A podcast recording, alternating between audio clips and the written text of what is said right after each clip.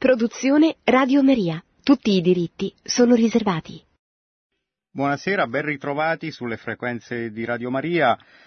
Come sapete si è appena concluso il viaggio apostolico di Papa Francesco in Svezia, le cui due giornate, quella di ieri 31 ottobre e quella di oggi 1 novembre, sono state scandite da due incontri certamente diversi, quello di ieri con eh, la, il mondo luterano, il mondo protestante, con la firma di una dichiarazione congiunta e oggi con la celebrazione della messa per la comunità cattolica svedese, una piccola comunità cattolica che ha ricevuto così la visita del successore di Pietro. Diciamo che il eh, tema portante di ieri, vale a dire quello ecumenico, eh, essendo un tema delicato, come sempre necessita di maggiore approfondimento attingendo direttamente alle fonti, e cioè direttamente alle parole del Santo Padre, proprio perché altrimenti si rischia di leggere in giro interpretazioni fuorvianti del tipo il Papa è andato a, a riabilitare o a canonizzare Lutero, si legge anche di questo sulla stampa, forse su una stampa più ansiosa di sparare titoli ad effetto che non di approfondire quello che è stato detto e il senso de, dell'evento e del viaggio apostolico del Santo Padre. E dunque, prima di entrare un po' nel dettaglio dei discorsi del Papa, conviene riassumere un attimo quelle che sono in fondo le indicazioni del Papa per l'ecumenismo che emergono dal discorso e dalla dichiarazione congiunta firmata con eh, il segretario della Federazione Luterana Mondiale. Intanto è la modalità che il Papa propone per arrivare all'unità dei cristiani, che ovviamente è un obiettivo che non può non stare a cuore eh, non solo al successore di Pietro ma a ogni cristiano, cioè il fatto che ci siano eh, oltre alla Chiesa cattolica, anche delle chiese, delle comunità che non sono, con cui non si è raggiunta la piena comunione, eh, chiaramente è una cosa che non può non toccarci e di conseguenza non può non spingerci a lavorare o almeno a pregare perché si raggiunga quell'unità, affinché tutti siano una cosa sola, come pregò Gesù stesso. E dunque quest'unità come si raggiunge? Il Papa ci dice che si raggiunge non tanto con un accordo da negoziare, piuttosto con uno sforzo reciproco da entrambe le parti di conversione, vale a dire tanto più si raggiunge l'unità con Cristo, quanto più sarà facile trovare poi l'unità anche tra i diversi gruppi, le diverse chiese, le diverse comunità che in Cristo si riconoscono. Questo non vuol dire ignorare le differenze, il Papa non le ignora e eh, è stato chiaro ad esempio anche nella conferenza stampa eh, di ritorno sul volo di ritorno.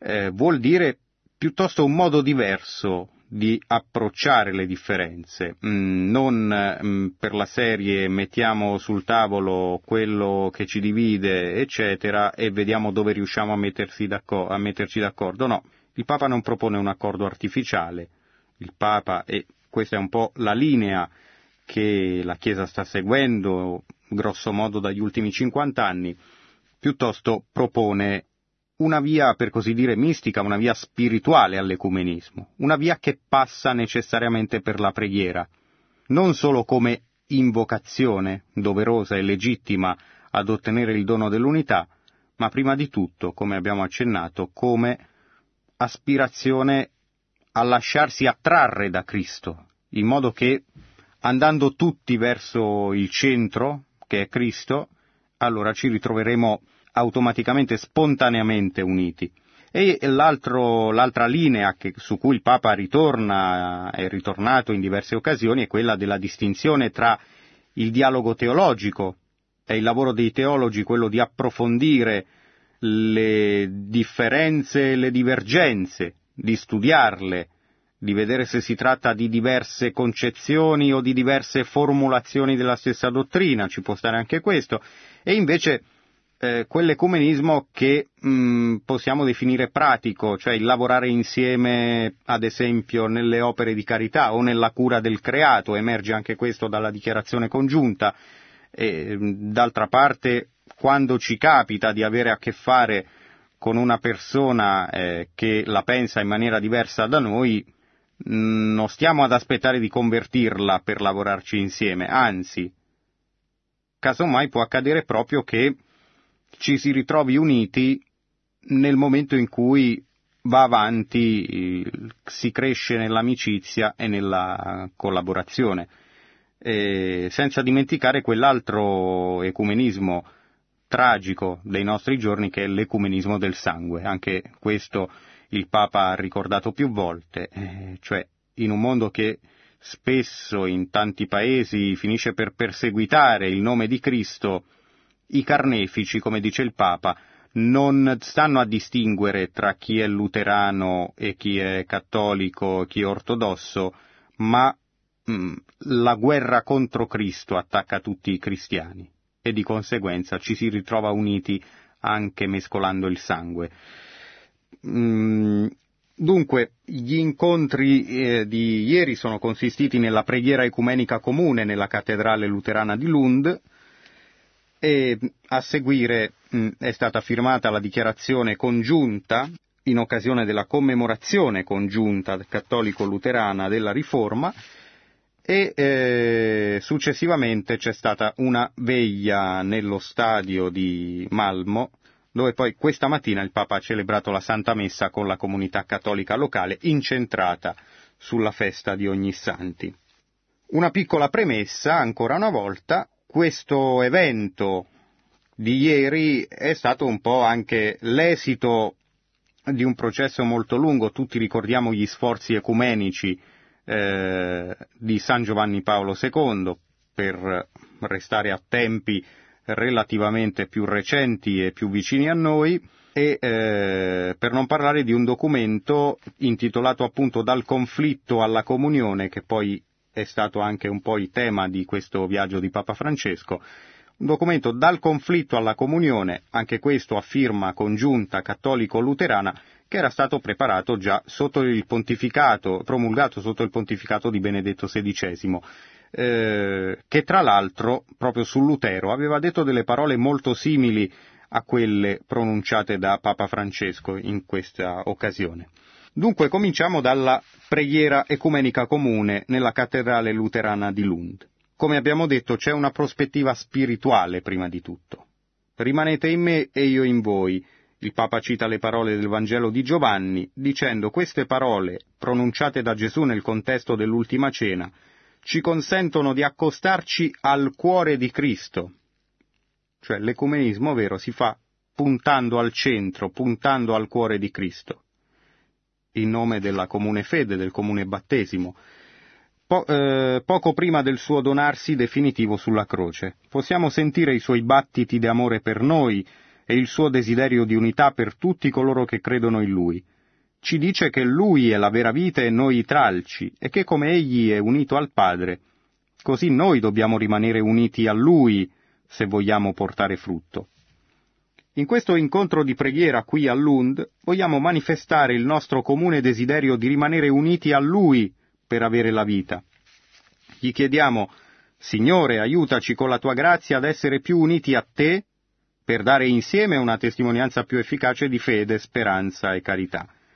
È anche un momento per rendere grazie a Dio per l'impegno di tanti nostri fratelli di diverse comunità ecclesiali, che non si sono rassegnati alla divisione, ma che hanno mantenuto viva la speranza della riconciliazione tra tutti coloro che credono nell'unico Signore. Cattolici e luterani abbiamo cominciato a camminare insieme sulla via della riconciliazione. Ora, nel contesto della commemorazione comune della riforma del 1517, abbiamo una nuova opportunità di accogliere un percorso comune che ha preso forma negli ultimi 50 anni nel dialogo ecumenico tra la Federazione Luterana Mondiale e la Chiesa Cattolica. Non possiamo rassegnarci alla divisione e alla distanza che la separazione ha prodotto tra noi, abbiamo la possibilità di riparare ad un momento cruciale della nostra storia, superando controversie e malintesi che spesso ci hanno impedito di comprenderci gli uni gli altri. Gesù ci dice che il Padre è il padrone della vigna, che la cura e la pota perché dia più frutto. Il Padre si preoccupa costantemente del nostro rapporto con Gesù per vedere se siamo veramente uniti a Lui. Ci guarda e il suo sguardo d'amore ci incoraggia a purificare il nostro passato e a lavorare nel presente per realizzare quel futuro di unità a cui tanto anela. Anche noi dobbiamo guardare con amore e onestà al nostro passato e riconoscere l'errore e chiedere perdono. Dio solo è il giudice. Si deve riconoscere, con la stessa onestà e amore, che la nostra divisione si allontanava dall'intuizione originaria del popolo di Dio, che aspira naturalmente a rimanere unito, ed è stata storicamente perpetuata da uomini di potere di questo mondo, più che per la volontà del popolo fedele, che sempre in ogni luogo ha bisogno di essere guidato con sicurezza e tenerezza dal suo buon pastore. Tuttavia c'era una sincera volontà da entrambe le parti di professare e difendere la vera fede, ma siamo anche consapevoli che ci siamo chiusi in noi stessi per paura o pregiudizio verso la fede che gli altri professano con un accento e un linguaggio diversi. Papa Giovanni Paolo II diceva non dobbiamo lasciarci guidare dall'intento di ergerci a giudici della storia, ma unicamente da quello di comprendere meglio gli eventi e diventare portatori di verità. E qui il Papa cita un messaggio del 31 ottobre 1983, un messaggio scritto appunto dall'allora pontefice San Giovanni Paolo II. Dio è il padrone della vigna e con amore immenso la nutre e la protegge. Lasciamoci commuovere dallo sguardo di Dio. L'unica cosa che egli desidera è che rimaniamo uniti come tralci vivi a suo figlio Gesù. Vediamo che emerge sempre questa necessità, e eh, già forse la seconda volta che il Papa cita il, l'immagine del tralcio che deve restare unito a Cristo, altrimenti non porta frutto. E questa è l'immagine che il Papa propone come mh, mm, esempio di come si fa l'ecumenismo, cioè non con accordi al minimo comune denominatore, che scadrebbero inevitabilmente nel relativismo, il Papa non propone questo, propone invece qualcosa di molto più profondo. Propone un ecumenismo radicato nella preghiera, un ecumenismo radicato nell'intimità, nell'unione sempre maggiore con Cristo quanto più ci avviciniamo al centro che è Cristo, tanto più saremo uniti tra di noi.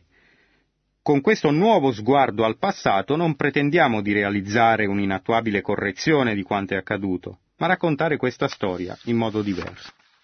Gesù ci ricorda, senza di me non potete far nulla. Egli è colui che ci sostiene e ci incoraggia a cercare i modi per rendere l'unità una realtà sempre più evidente, Indubbiamente la separazione è stata un'immensa fonte di sofferenze e di incomprensioni, ma al tempo stesso ci ha portato a prendere coscienza sinceramente che senza di lui non possiamo fare nulla, dandoci la possibilità di capire meglio alcuni aspetti della nostra fede. Con gratitudine riconosciamo che la riforma ha contribuito a dare maggiore centralità alla Sacra Scrittura nella vita della Chiesa.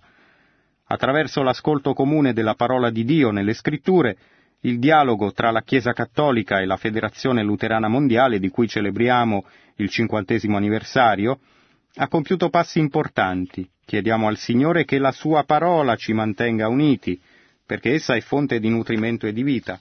Senza la Sua ispirazione non possiamo fare nulla. Il Papa riconosce eh, il ruolo che la scrittura riveste, ha rivestito per il mondo protestante, il mondo luterano. E attenzione, questo non significa loro hanno la scrittura, noi non ce l'abbiamo. Significa semplicemente riconoscere il bene che c'è in queste comunità che hanno conservato al di fuori della Chiesa cattolica un'attenzione alla scrittura che non è un male riscoprire, che la Chiesa stessa ci ha invitato a riscoprire soprattutto negli ultimi decenni, pensiamo ultimamente alla eh, esortazione apostolica mh, mm, Verbum Domini di Benedetto XVI, pensiamo anche alla Costituzione Dei Verbum del Concilio Vaticano II. Quindi mh, mm, per capire bene questo possiamo fare un parallelo con la spiritualità orientale, così come c'è un ecumenismo con il mondo protestante, c'è anche con il mondo ortodosso, di cui è stata espressione eh, proprio eh, pochi mesi fa, è stato espressione lo storico incontro tra il Papa e il Patriarca di Mosca, Kirill, anche lì con la firma di una dichiarazione congiunta. Che cosa, eh, che cosa ci insegna questo? Che ad esempio noi troviamo del buono anche lì, pensiamo alla spiritualità orientale eh, che abbiamo imparato anche nei racconti del pellegrino russo, pensiamo a un aspetto maggiormente contemplativo, a un senso del mistero che è presente nella spiritualità e nella liturgia orientale che sicuramente ci affascina. E il fatto di mh, mm, scoprire, eh, di apprezzare il buono che hanno conservato e gli ortodossi e i protestanti non significa dire che alla Chiesa cattolica manca qualcosa, è piuttosto uno stimolo a riscoprire quei tesori che noi stessi abbiamo. Un autore eh, che ha vissuto eh, sulla sua pelle, diciamo così, eh, l'ecumenismo, ha avuto uno scontro ecumenico con se stesso, per così dire, il teologo americano Scott Hahn, che abbiamo già citato in diverse occasioni, teologo laico, nato in ambiente protestante, che mh, mm, si è avvicinato alla Chiesa cattolica mentre cercava di diventare sempre più protestante e eh, perché nella Bibbia aveva scoperto che insomma eh, l'interpretazione più convincente era quella della Chiesa cattolica. E lui però concludeva la storia della sua conversione con un appello, diceva, eh, ai, i, invitava i protestanti a riscoprire la Chiesa e i cattolici a riscoprire la Bibbia, dicendo che a volte mm, si era accorto che noi cattolici abbiamo il, lui faceva questo esempio, abbiamo il pasto ma ne ignoriamo il menù e i protestanti rischiano invece di avere il menù e però di non mangiare. Eh, questo era un po' l'esempio che lui proponeva. E, questo mm, ci invita anche a non vedere le cose in contrapposizione, ma al contrario come un reciproco arricchimento, così come il fatto che il Papa vada a commemorare la riforma e vada a tendere una mano verso i fratelli separati, verso non deve eh, scandalizzare, ma soprattutto non significa che allora eh, è stato tutto sbagliato quello che abbiamo fatto noi, qualcuno mh, mm, si leggono appunto commenti allarmati a volte quando ci sono questi passi che peraltro non avvengono per la prima volta, quindi mh, mm, appunto ricordiamo l'impegno ecumenico è un po' una costante della Chiesa, dello sforzo dei pontefici almeno da 50 anni a questa parte. E eh, è un impegno che deve implica sicuramente un mutamento di prospettiva, un passare dalla difensiva invece ad un approccio amichevole, anche perché se la nostra fede è salda, allora non abbiamo timore di propo- anche di proporla anche agli altri come un arricchimento, sempre in quella logica che il Papa ricorda spesso, che è quella dell'attrazione non del proselitismo, né men che meno dell'accordo appunto per la serie qui togliamo un po' di questo, qui togliamo un po' di quest'altro e riusciamo a tornare uniti. No. Ricordo che la prospettiva che il Papa propone per l'ecumenismo è molto più profonda. Allora qui riprende ricordando l'esperienza spirituale di Martin Lutero. L'esperienza spirituale di Martin Lutero ci interpella e ci ricorda che non possiamo fare nulla senza Dio. Come posso avere un Dio misericordioso? Questa è la domanda che costantemente tormentava Lutero. In effetti la questione del giusto rapporto con Dio è la questione decisiva della vita. Come è noto, Lutero ha scoperto questo Dio misericordioso nella buona novella di Gesù Cristo incarnato, morto e risorto, con il concetto di solo per grazia divina, ci viene ricordato che Dio ha sempre l'iniziativa e che precede qualsiasi risposta umana, nel momento stesso in cui cerca di suscitare tale risposta. La dottrina della giustificazione quindi esprime l'essenza stessa, l'essenza dell'esistenza umana di fronte a Dio. Vale a dire che l'essere eh, giustificati per grazia significa che anche le opere che noi compiamo, le buone opere, le buone opere che io debbo e voglio fare come preghiamo nelle preghiere del mattino, nell'atto di speranza, eh, però non sono qualcosa che ci costruiamo noi. Noi riusciamo a fare le buone opere per grazia di Dio e allo stesso tempo però la fede fruttifica nelle buone opere per grazia di Dio, altrimenti rimarrebbe sterile. È molto interessante questo ricordo che il Papa fa dell'esperienza spirituale di Martin Lutero, perché mh, mm, è molto simile, anzi mh, mm, è un po' una sintesi di quello che l'allora pontefice Benedetto XVI nel 2011 diceva in un'analoga occasione ecumenica, cioè nell'incontro con i rappresentanti della Chiesa evangelica in Germania. Ed è utile rileggere questo paragrafo per eh, cogliere un po' i legami tra questo incontro ecumenico del 2011 e quello che è avvenuto ieri. Per me, come vescovo di Roma, diceva Benedetto XVI, è un momento di profonda emozione incontrarvi qui nell'antico convento agostiniano di Erfurt. Abbiamo appena sentito che qui Lutero ha studiato teologia, qui ha celebrato la sua prima messa.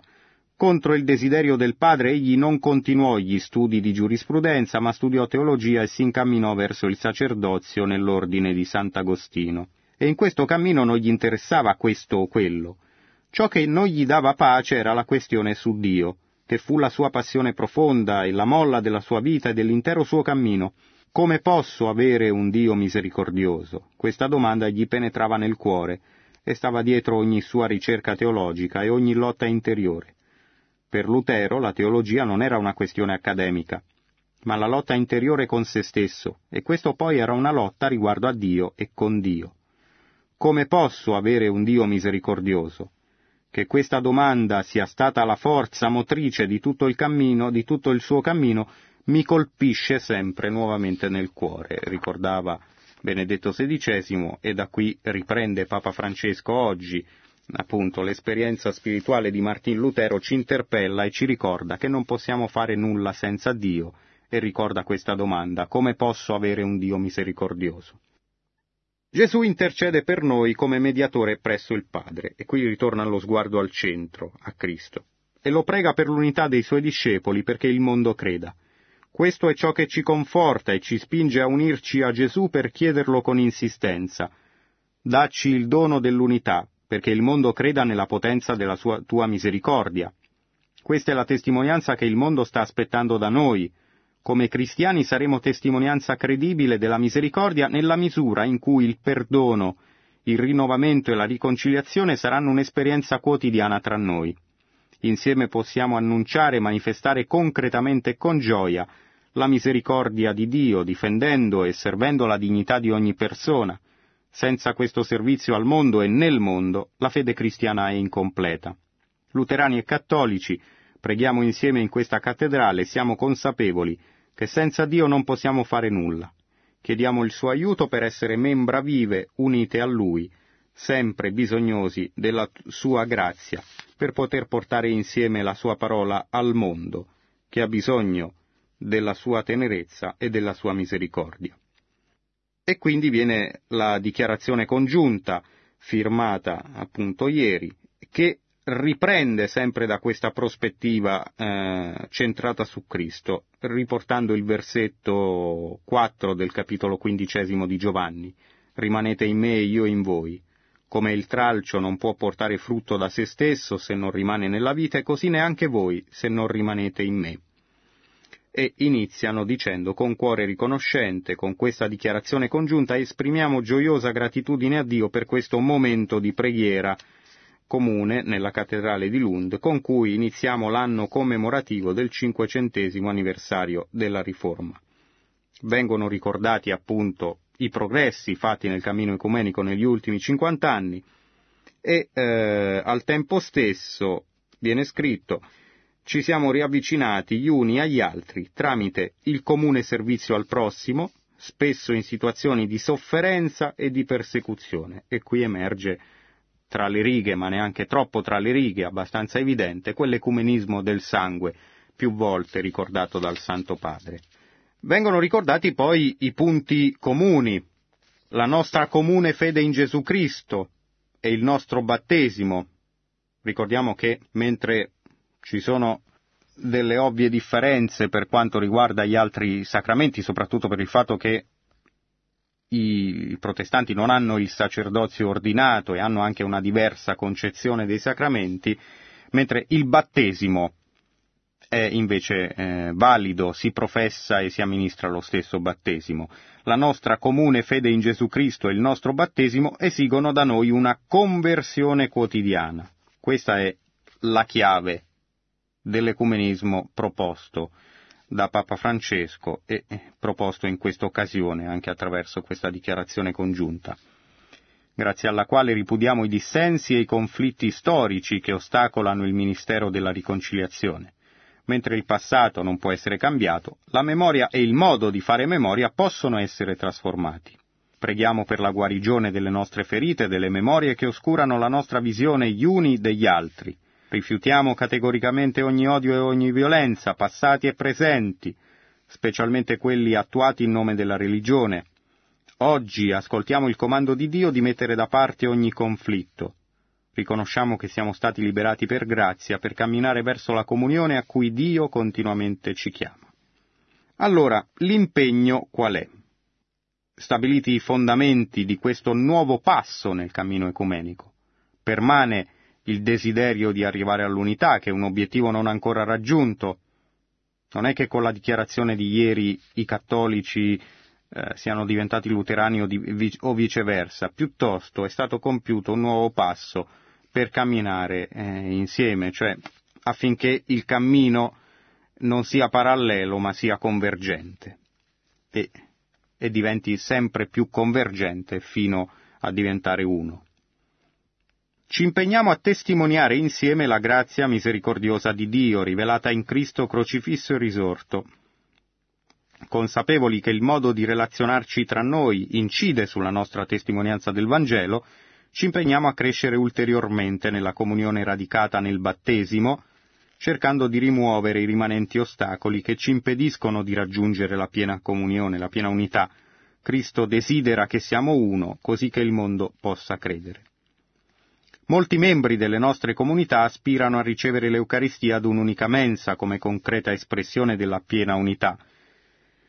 Facciamo esperienza del dolore di quanti condividono tutta la loro vita, ma non possono condividere la presenza redentrice di Dio alla mensa eucaristica. Riconosciamo la nostra comune responsabilità pastorale di rispondere alla sete e alla fame spirituali del nostro popolo di essere uno in Cristo desideriamo ardentemente che questa ferita nel corpo di Cristo sia sanata. Anche qui, quando ricorre la parola corpo di Cristo, possiamo aggiungere un'altra dimensione a quella spirituale, a quella della conversione personale, che è anche quella del corpo mistico.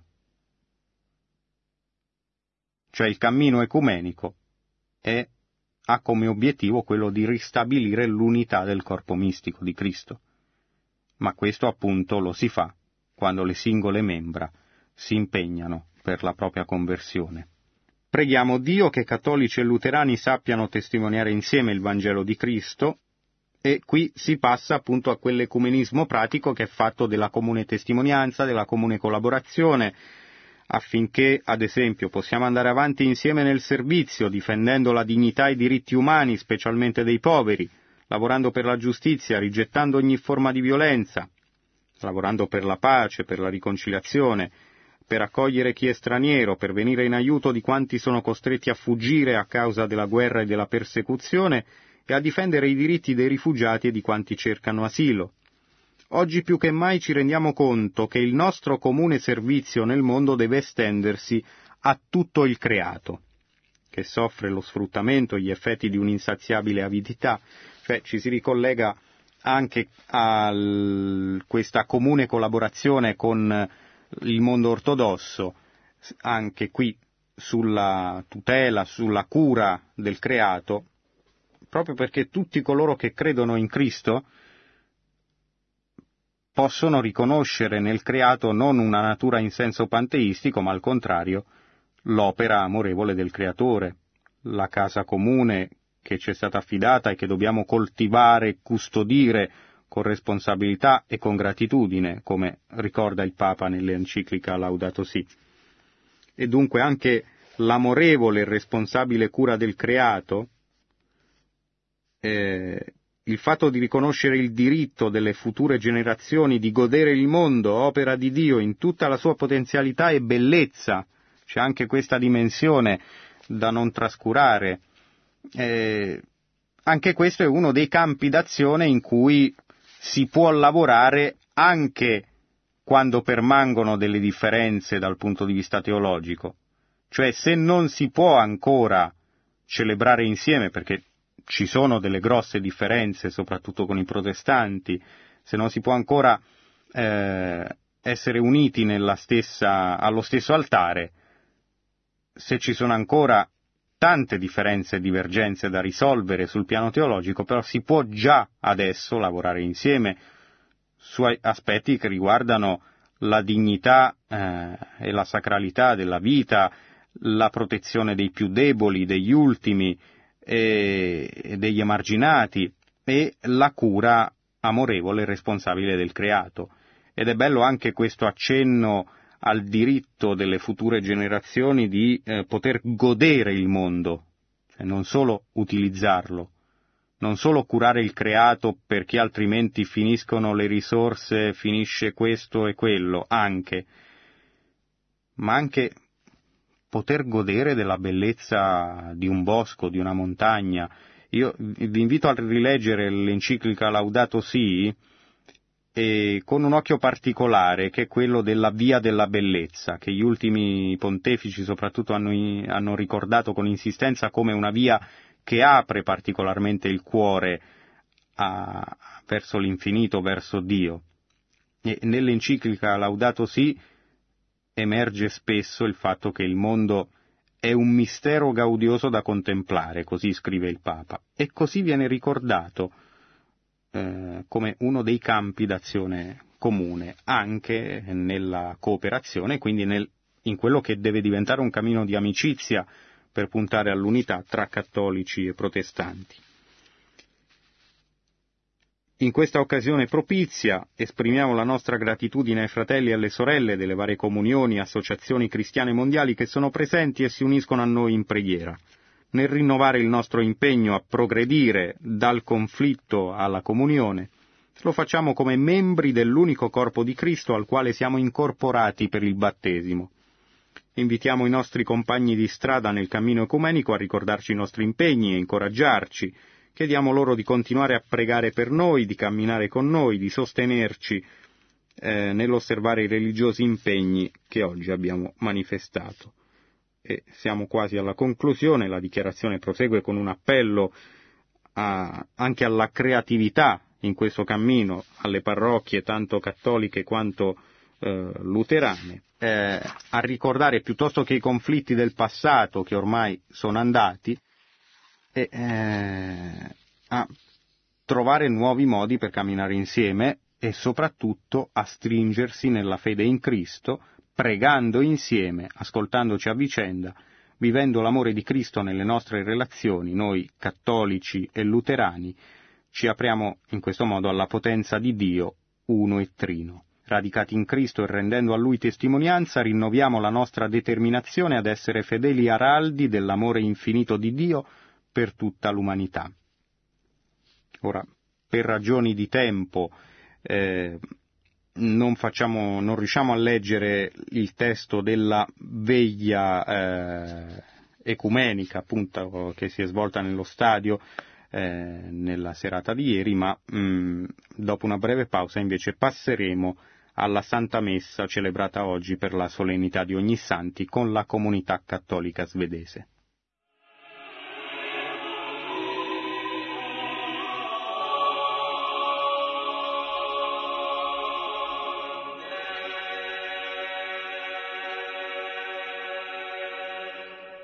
Bene, dopo aver dunque indicato con eh, il discorso tenuto dal Santo Padre eh, durante la preghiera ecumenica comune e con alcuni stralci della dichiarazione congiunta, quali sono diciamo, le grandi linee del, dell'impegno ecumenico proposto eh, dal Papa in questa occasione, vediamo adesso eh, il, l'omelia del Papa nella celebrazione di ogni santi che in fondo si lega perché se come via per l'unità tra i cattolici e i protestanti eh, viene indicata una sempre maggiore conformazione a Cristo, un sempre maggior tendere verso il centro e evidentemente coloro che hanno fatto, hanno vissuto tutta la propria vita in questa prospettiva, nel modo più perfetto possibile, possiamo dire, sono stati proprio i santi. E allora sono loro poi i modelli di questa sempre maggiore unione con Cristo.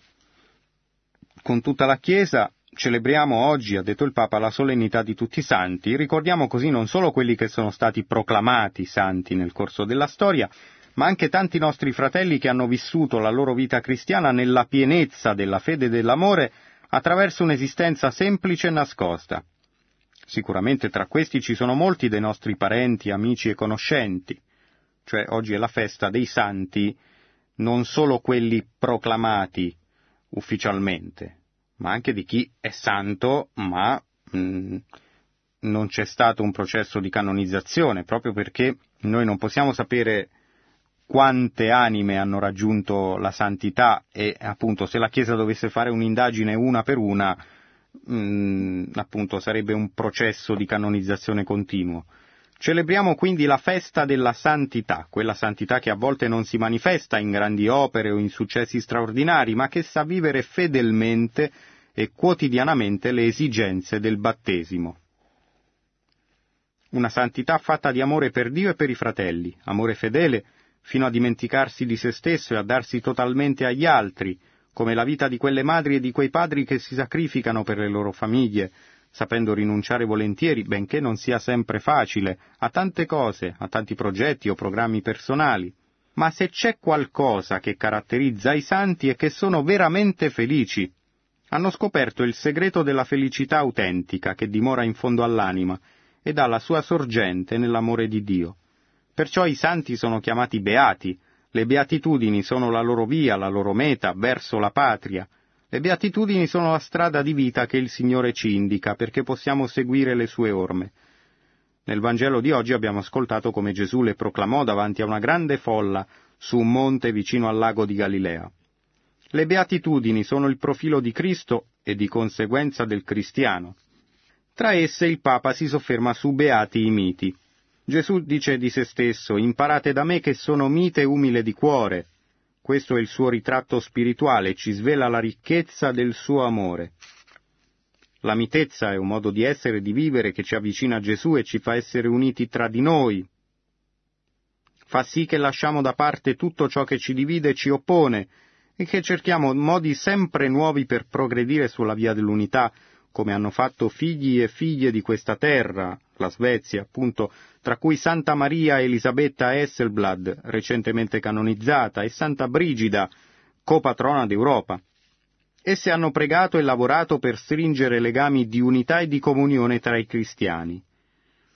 E anche questo ci ricollega a ciò che abbiamo letto nel testo della preghiera ecumenica, quando il Papa proprio all'inizio ha fatto riferimento ad accostarsi al cuore di Cristo, ai sentimenti di Cristo, poco prima del suo donarsi definitivo sulla croce. Possiamo sentire i suoi battiti d'amore per noi, il suo desiderio di unità per tutti coloro che credono in lui.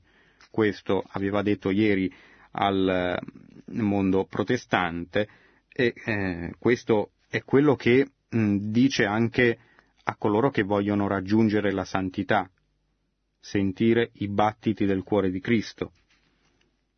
Un segno molto eloquente è che proprio qui nel loro paese, cioè di Santa Maria Elisabetta e di Santa Brigida, caratterizzato dalla convivenza di popolazioni molto diverse, noi stiamo commemorando, commemorando congiuntamente il quinto centenario della Riforma. I santi ottengono dei cambiamenti grazie alla mitezza del cuore. Con essa comprendiamo la grandezza di Dio e lo adoriamo con sincerità. E inoltre l'atteggiamento di chi non ha nulla da perdere perché la sua unica ricchezza è Dio. Le beatitudini sono in qualche modo la carta d'identità del cristiano che lo identifica come seguace di Gesù. Siamo chiamati ad essere beati, seguaci di Gesù, affrontando i dolori e le angosce del nostro tempo con lo spirito e l'amore di Gesù. In tal senso potremmo indicare nuove situazioni per viverle con spirito rinnovato e sempre attuale. Beati coloro che sopportano con fede i mali che altri infliggono loro e perdonano di cuore. Beati coloro che guardano negli occhi gli scartati e gli emarginati, mostrando loro vicinanza, Beati coloro che riconoscono Dio in ogni persona e lottano perché anche altri lo scoprano. Beati coloro che proteggono e curano la casa comune. Beati coloro che rinunciano al proprio benessere per il bene degli altri. Beati coloro che pregano e lavorano per la piena comunione dei cristiani. Tutti costoro sono portatori della misericordia e della tenerezza di Dio, e certamente riceveranno da Lui la ricompensa meritata. Cari fratelli e sorelle, la chiamata alla santità è per tutti e occorre riceverla dal Signore con spirito di fede. I santi ci incoraggiano con la loro vita e la loro intercessione presso Dio, e noi abbiamo bisogno gli uni degli altri per diventare santi. Aiutarci a diventare santi. Insieme chiediamo la grazia di accogliere con gioia questa chiamata e lavorare uniti per portarla a compimento. Alla nostra Madre del Cielo, Regina di tutti i santi, affidiamo le nostre intenzioni e il dialogo per la ricerca della piena comunione di tutti i cristiani, affinché siamo benedetti nei nostri sforzi e raggiungiamo la santità nell'unità. E anche qui riemerge l'unità come frutto non di sforzi esteriori, ma come frutto del cammino di conversione. E all'Angelus poi il Papa è ritornato brevemente ringraziando Dio per avergli dato la possibilità di venire in questa terra e ha detto, rivolgendosi in questa occasione ai cattolici, come cattolici facciamo parte di una grande famiglia sostenuta dalla medesima comunione. Vi incoraggio a vivere la vostra fede nella preghiera, nei sacramenti e nel servizio generoso verso quanti sono bisognosi e sofferenti. Vi esorto ad essere sale e luce nelle circostanze in cui vi trovate a vivere, con il vostro modo di essere e di agire secondo lo stile di Gesù e con grande rispetto e solidarietà verso i fratelli e le sorelle delle altre chiese e comunità cristiane e verso tutte le persone di buona volontà. Nella nostra vita non siamo soli, abbiamo sempre l'aiuto e la compagnia della Vergine Maria, che oggi si presenta a noi come la prima tra i santi, la prima discepola del Signore, e quindi quella a Lui più unita. Ci abbandoniamo alla sua protezione e le presentiamo i nostri dolori e le nostre gioie, le paure e le aspirazioni. Tutto poniamo sotto la sua protezione con la certezza che ci guarda e si prende cura di noi con amore di madre.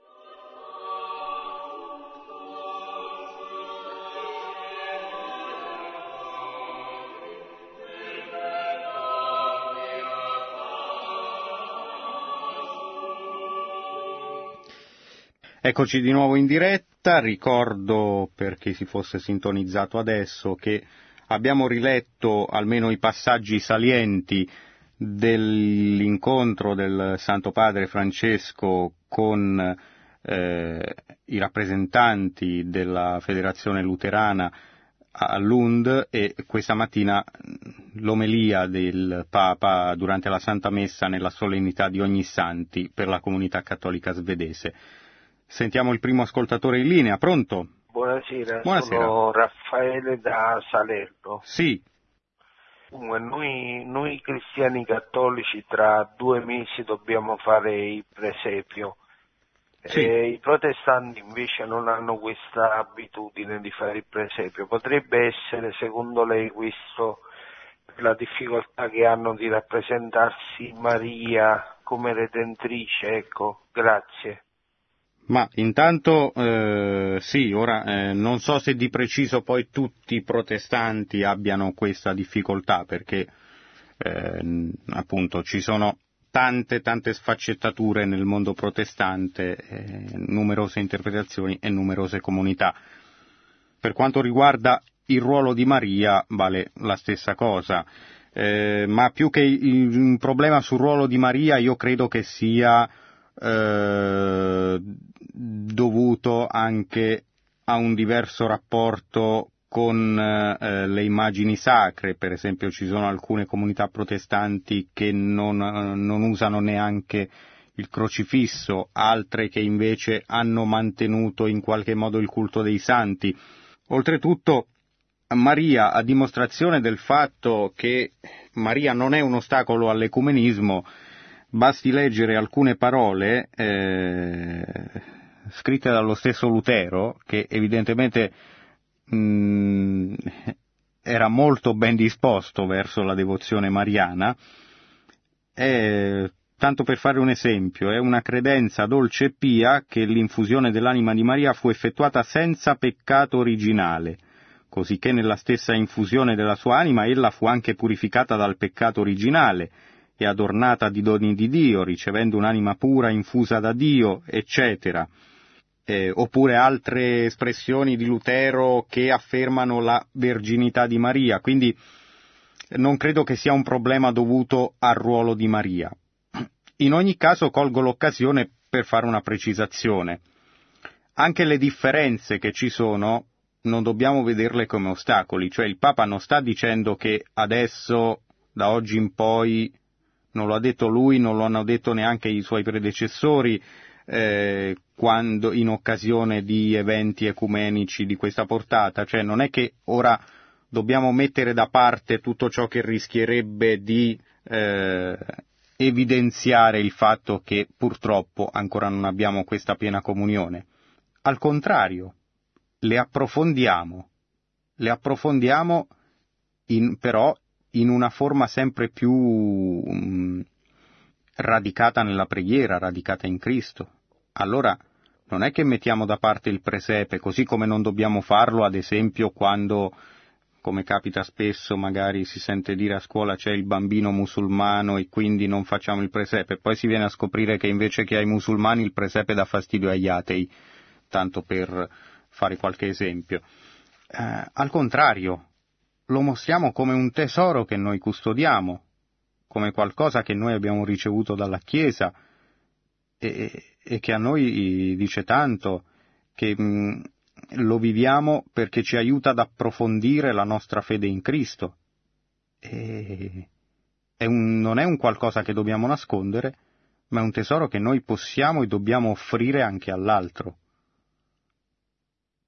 Il Papa ricorda spesso, l'abbiamo detto anche stasera, quella frase di Benedetto XVI, ma che lui ripete eh, sistematicamente, possiamo dire, cioè la Chiesa, la fede si propaga per attrazione invece che per proselitismo. E questo vale anche nei rapporti ecumenici, cioè non nascondere le cose che ci differenziano, ma far vedere quanto sono belle, quanto sono profonde. E questo rientra assolutamente nella logica eh, di un ecumenismo vissuto nella spontaneità, nella serenità, insomma. Poi senza buttarle addosso le cose, sia chiaro, eh, quello che ci dice anche il Papa, non, cioè, ci vuole rispetto, ma a, allo stesso tempo mostrando come, come, una testimonianza silenziosa, cioè continuando a vivere eh, quello che noi viviamo, quello che è importante, quello che la Chiesa Cattolica ha offerto a noi, perché noi stessi poi magari una volta non eravamo cattolici o non eravamo convinti. E, e grazie a Dio c'è stato qualcuno che abbiamo incontrato sulla nostra strada che non ha nascosto le differenze, ma anzi, proprio mostrandocele, ci ha attratto al punto da farci riscoprire la fede. E così vale anche per i rapporti con chi invece si trova al di fuori della Chiesa cattolica. Pronto? Eh, pronto, eh, una domanda sì. vorrei fargli. Il suo nome? Io sono Michele e chiamo dalla Sardegna. Prego. Eh, dunque, intanto oh, la prima domanda è questa, ma com'è che eh, se vogliamo davvero mh, partecipare alla mensa alla, alla mensa unica tra luterani, cattolici e anche ortodossi e tutte le altre confessioni cristiane non parte il, il, eh, non parte il diktat da parte della Chiesa Cattolica di dire ai fedeli, beh, cominciate voi a partecipare gli uni con gli altri alle vostre sante cene, poi cioè dibattito, voi si riferisce ai non cattolici? Parlo dei, dei non cattolici, sì. Ecco, cioè, il diktat dovrebbe da partire dalla Chiesa Cattolica. Sì, eh, no, glielo chiedo per capire bene la sua domanda. Eh, non... No, no, io sono, sono cattolico, però Sì. com'è che, eh, cioè io mi chiedo com'è che eh, la Chiesa Cattolica non, non dia ai fedeli la possibilità, per esempio, di poter partecipare alla Santa Cena e viceversa a un, a un, eh, luterano di partecipare alla Messa. Eh, poi il dibattito teologico piano piano potrebbe andare avanti in vista dell'unità, primo. E poi la seconda cosa che non riesco a capire è l'ostacolo al sacerdozio femminile, eppure non c'è nulla nella, eh, nelle, nelle, nelle, sante, nelle sacre scritture che ostacoli a questo, a questo fatto, perché in Cristo non c'è né uomo né donna, né schiavo né giudeo. Mm, Beh, no, in Cristo c'è uomo perché si è incarnato ed è vero uomo, ma anche è- era un maschio, non era un finto essere umano, ecco. Eh, ma non è qui, qui la questione. Intanto le rispondo mm, cominciando da quest'ultima domanda. Eh, perché le ha risposto in fondo lo stesso Papa nel volo di ritorno dal eh, viaggio apostolico in Svezia sull'aereo durante eh, la conferenza stampa gli è stata posta proprio questa domanda. E il Papa ha risposto, eh, ecco perché gli è stata posta la domanda da una giornalista svedese, eh, gli ha chiesto ma è realistico pensare a donne preti anche nella Chiesa cattolica nei prossimi decenni? E se no perché, eccetera.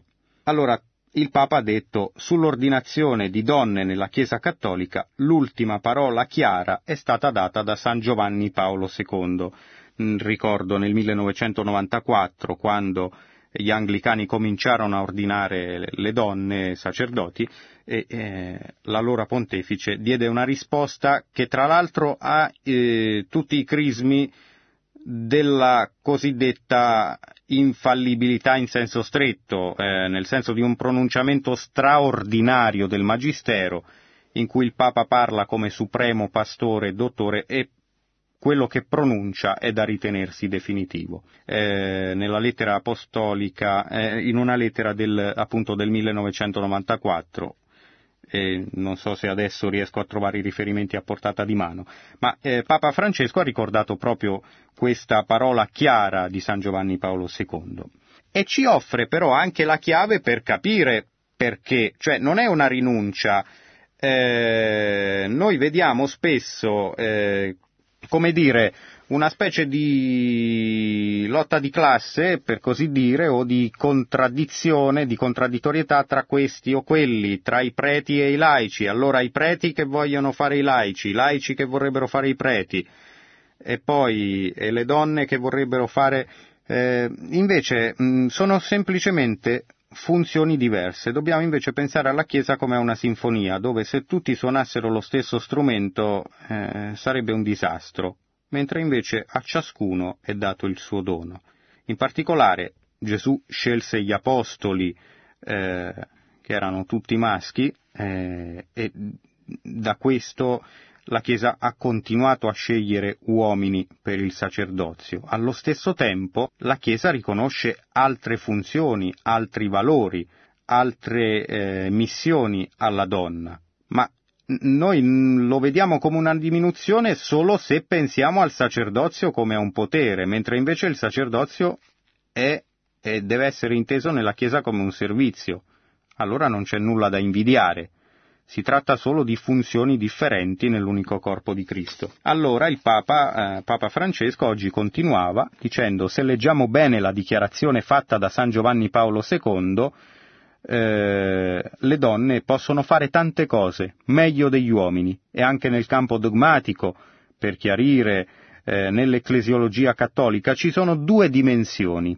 La dimensione petrina, che è quella degli apostoli, quindi Pietro e il collegio apostolico, che è la pastorale dei vescovi e poi dei sacerdoti, appunto, e la dimensione mariana, che è la dimensione femminile della Chiesa. E questo io l'ho detto più di una volta. Io mi domando, chi è più importante nella teologia e nella mistica della Chiesa, gli Apostoli o Maria nel giorno di Pentecoste?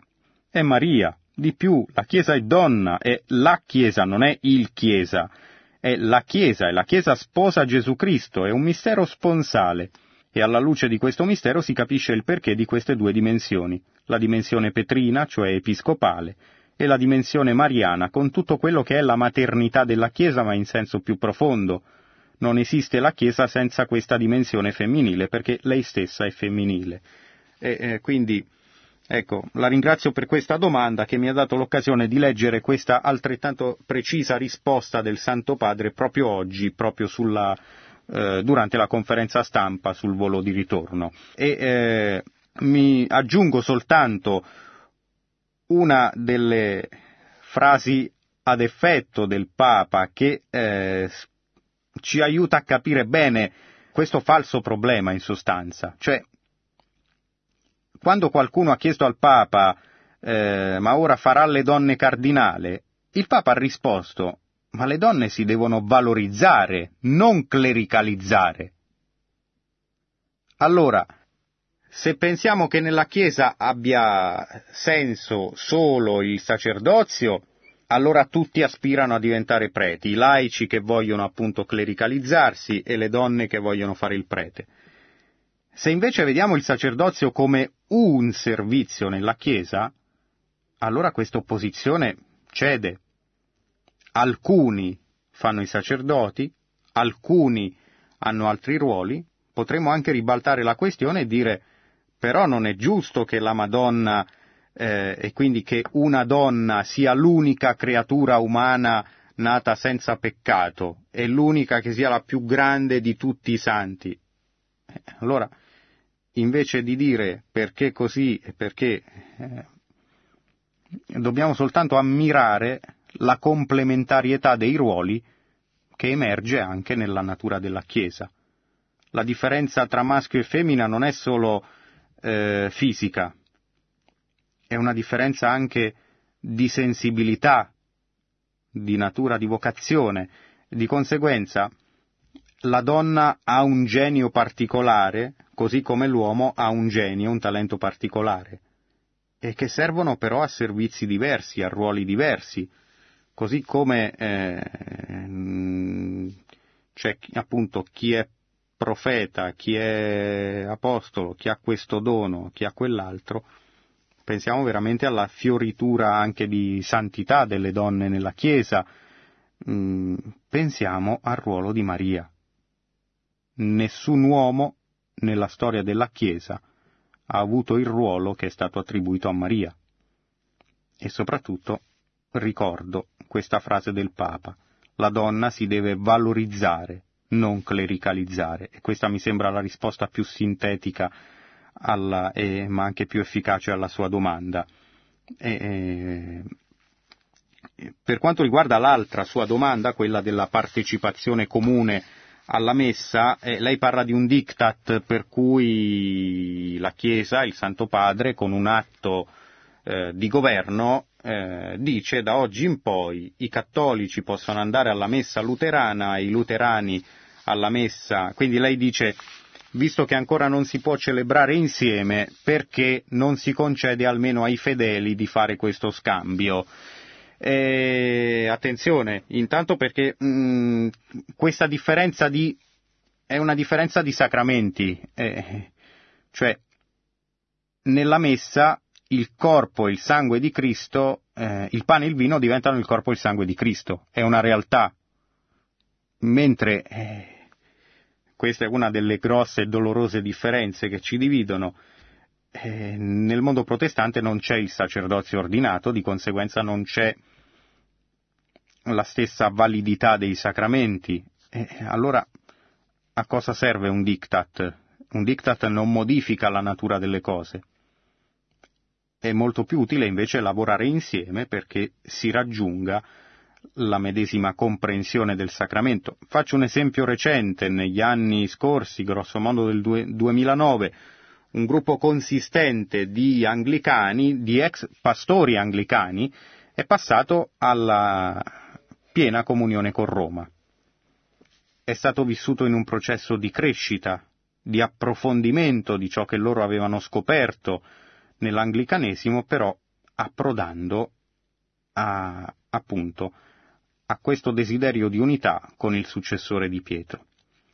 È stato loro concesso, ad esempio, di rimanere, eh, di, di poter essere ordinati sacerdoti pur essendo sposati, cosa che avviene anche in Oriente, quindi è stato loro concesso di mantenere le tradizioni spirituali e liturgiche anglicane e allo stesso tempo però eh, per essere veri sacerdoti cattolici sono stati ordinati, nonostante fo- avessero già ricevuto in passato l'ordinazione anglicana a suo tempo in quanto ministri anglicani, eh, proprio perché eh, ci sono delle differenze per quanto riguarda la natura eh, del sacerdozio e eh, il, la comprensione mm, dal punto di vista proprio sostanziale dei sacramenti della Santa Messa. Sono stati ordinati a Londra dal cardinale Nichols, allora forse non era, non era ancora cardinale, eh, dall'arcivescovo di Londra. Quindi questo per dire che un diktat risolve poco, nulla vieta che io, magari se ho un amico protestante, eh, posso accompagnarlo, o un amico, o penso a una coppia mista, una famiglia in cui la moglie è protestante e il marito cattolico o viceversa, e possono anche accompagnarsi a vicenda.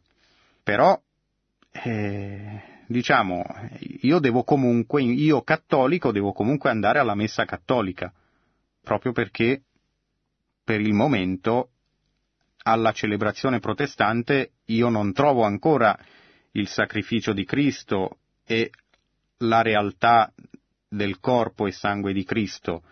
E poi posso anche appunto accompagnare l'altra parte protestante, così come non posso accostarmi alla comunione perché non è la stessa comprensione eh, del sacramento. In casi particolari viene concesso ai non cattolici di accostarsi alla comunione eh, nella Chiesa cattolica quando hanno la stessa fede nei riguardi del sacramento e questo proprio perché, come dicevo, ci sono tantissime sfaccettature.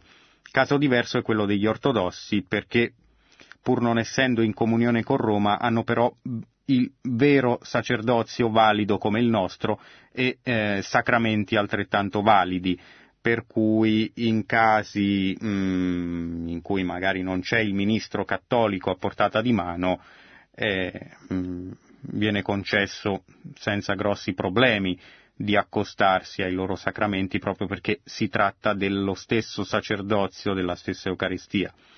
Però, ripeto, un diktat non risolve niente. Il Papa va molto più in profondità di un diktat. È un cammino di crescita, eh, sicuramente silenzioso, che passa per la preghiera, senza di me non potete far nulla, il Papa ha ricordato spesso questa frase del Vangelo, ma proprio perché mh, mm, le cose più durature sono quelle che crescono più silenziosamente. Un diktat non può cambiare, il, può cambiare un nome a una cosa, ma non può cambiare la natura di una cosa, di una realtà. È, è un cammino chiaramente difficile, non è facile come quello ecumenico, mm, soprattutto quando ci sono grandi differenze, come nel caso delle differenze tra cattolici e protestanti, ancora da risolvere, eh, certamente mh, mm, appunto non, mh, mm, sarebbe una via che porterebbe ad un falso ecumenismo un, un ecumenismo in cui eh, le differenze non si vivono nella preghiera e nella ricerca, ma verrebbero semplicemente accantonate come quando si nasconde la polvere sotto il tappeto fingendo che la casa sia pulita. Mm, chiudo qui perché forse ho parlato troppo, ma spero di aver dato almeno alcune indicazioni basate su quello che ci ha detto il Santo Padre. E la via più efficace di tutte qual è? Adesso, intanto che i teologi e il magistero poi col tempo facciano il loro lavoro, è quella di pregare gli uni per gli altri, crescere nell'amicizia, crescere nella collaborazione, nelle opere di misericordia, ad esempio. Pronto? Pronto? Buonasera. Sì, buonasera. Eh, chiamo da Verona, mi chiamo Isa. E sono di origine tedesca, quindi ho a che fare con i luterani lì, in famiglia Sì. e anche con eh, amici eh, qua a Verona che sono luterani, che si chiamano, si, si chiamano luterani. Io trovo una grossa difficoltà perché sono tanto devota a Maria e sono pienamente d'accordo con quello che lei ha detto sul ruolo di Maria nella nostra Chiesa. Però io vengo sia dagli uni che, unici che anche dagli altri proprio attaccato, ma gravemente, accusato di eresia perché ci accusano, noi cattolici, che preghiamo Maria. Io ho cercato in molte occasioni di spiegare che la nostra non è una preghiera a Maria, è una preghiera con Maria, semmai, è una devozione, non è... eh, però eh, vengo trattato da loro come, come una eretica. Se praticamente si preoccupano che io non mi possa salvare. Allora, ecco, è chiaro, infatti eh, poi, come dicevo, ci sono talmente tante differenze non solo tra i luterani, ma tra Lutero e i luterani, perché prima abbiamo letto eh, alcuni passi, eh, ecco, si può trovare facilmente cercando anche in internet cosa pensava Lutero di Maria e troviamo delle espressioni che non ci aspetteremmo, espressioni di non solo di elogio di Maria, ma anche in cui vengono riconosciute in realtà come l'Immacolata Concezione di Maria, mh, espressa con parole che non lasciano molti dubbi, o come la Verginità di Maria. Quindi intanto agli amici luterani ricorderei soprattutto quello che diceva Lutero sulla Madonna. Eh, ricordo che quando leggiamo in queste dichiarazioni ehm, che appunto bisogna mh, abbandonare, per così dire, gli atteggiamenti polemici, passare dal pregiudizio, eh, dal pregiudizio negativo all'essere ben disposti verso l'altro, l'abbiamo letto anche in questa dichiarazione comune. Eh, attenzione, è rivolto a noi cattolici, ma è rivolto anche alla parte luterana, anche loro devono essere ben disposti verso di noi e non accusarci, non puntare il dito o gridare all'eresia, ecco. Quindi eh, ricordo che è rivolto a entrambi. E eh, per quanto riguarda il ruolo di Maria, certamente mh, mi piace ricordare la lettera apostolica Rosarium Virginis Mariae di San Giovanni Paolo II del 2003, in cui a un certo punto, in questa lettera che voleva dare un grande rilancio al Rosario, diceva ma mh, qualcuno obietta che il Rosario sia poco ecumenico. Eh, Ma invece metteva in evidenza il fatto che sì, per certi versi la Madonna può essere una delle differenze che ci separano da altri cristiani e per altri versi invece la Madonna è proprio colei che ci conduce più vicini a suo figlio e quindi ci porta ad essere più uniti a lui e più uniti tra di noi. E poi molte volte mh, dobbiamo distinguere tra le differenze vere e quelle presunte. Ci sono delle differenze vere, nel senso che ci sono degli aspetti in cui effettivamente professiamo dottrine diverse. E ci sono degli altri aspetti in cui queste differenze sono solo catu- caricaturali, cioè sono frutto di una cattiva propaganda, sono frutto di cattiva informazione. E per questo una delle cose più preziose che possiamo fare anche per amicizia verso le persone che non si riconoscono nella Chiesa cattolica è quella di dare loro una buona informazione e formazione su ciò che realmente professa la Chiesa cattolica e quindi di essere prima di tutto ben formati e radicati noi nella Chiesa cattolica, perché altrimenti non possiamo raccontarlo agli altri se neanche noi stessi lo sappiamo. Allora il primo servizio all'ecumenismo che possiamo fare è quello di superare quell'analfabetismo religioso che tante volte prende anche noi, perché se ci accusano di eresia perché preghiamo la Madonna, eh, allora questo è dovuto al fatto che c'è una scarsa conoscenza su ciò che mh, la Chiesa pensa e crede del ruolo di Maria. E quindi è, è l'occasione, non la veda tanto come un ostacolo, ma come un ruolo per crescere lei stessa, per approfondire lei stessa la sua fede e la sua devozione mariana, l'amore alla Madonna, e per chiarire al prossimo che la Chiesa Cattolica professa il culto cosiddetto di latria, cioè di adorazione, solo verso Dio, mentre verso i santi e verso Maria mh, mm, pratica una venerazione, un'invocazione, ma che passa sempre attraverso l'unico mediatore che è Gesù Cristo. E anche questo è da vedere come un'opportunità per tutte e due le parti, per noi cattolici e per le altre persone, che siano protestanti o che siano, come accade più spesso, semplicemente non credenti o non praticanti che hanno una cattiva informazione sulla Chiesa cattolica e che quindi ci attaccano non in base a ciò che crediamo, ma in base a, alla loro idea del mondo cattolico. È una buona occasione anche per noi, appunto, non per mettere da parte, per accantonare, ma al contrario, eh, per crescere sempre di più nella nostra fede. Ed è questo, in fondo, anche quell'ecumenismo dell'attrazione, per così dire, che eh, emerge in questi discorsi del Santo Padre. Siamo giunti al termine, ringrazio tutti voi che ci avete seguito, buon proseguimento eh, d'ascolto sulle frequenze di Radio Maria. Produzione Radio Maria. Tutti i diritti sono riservati.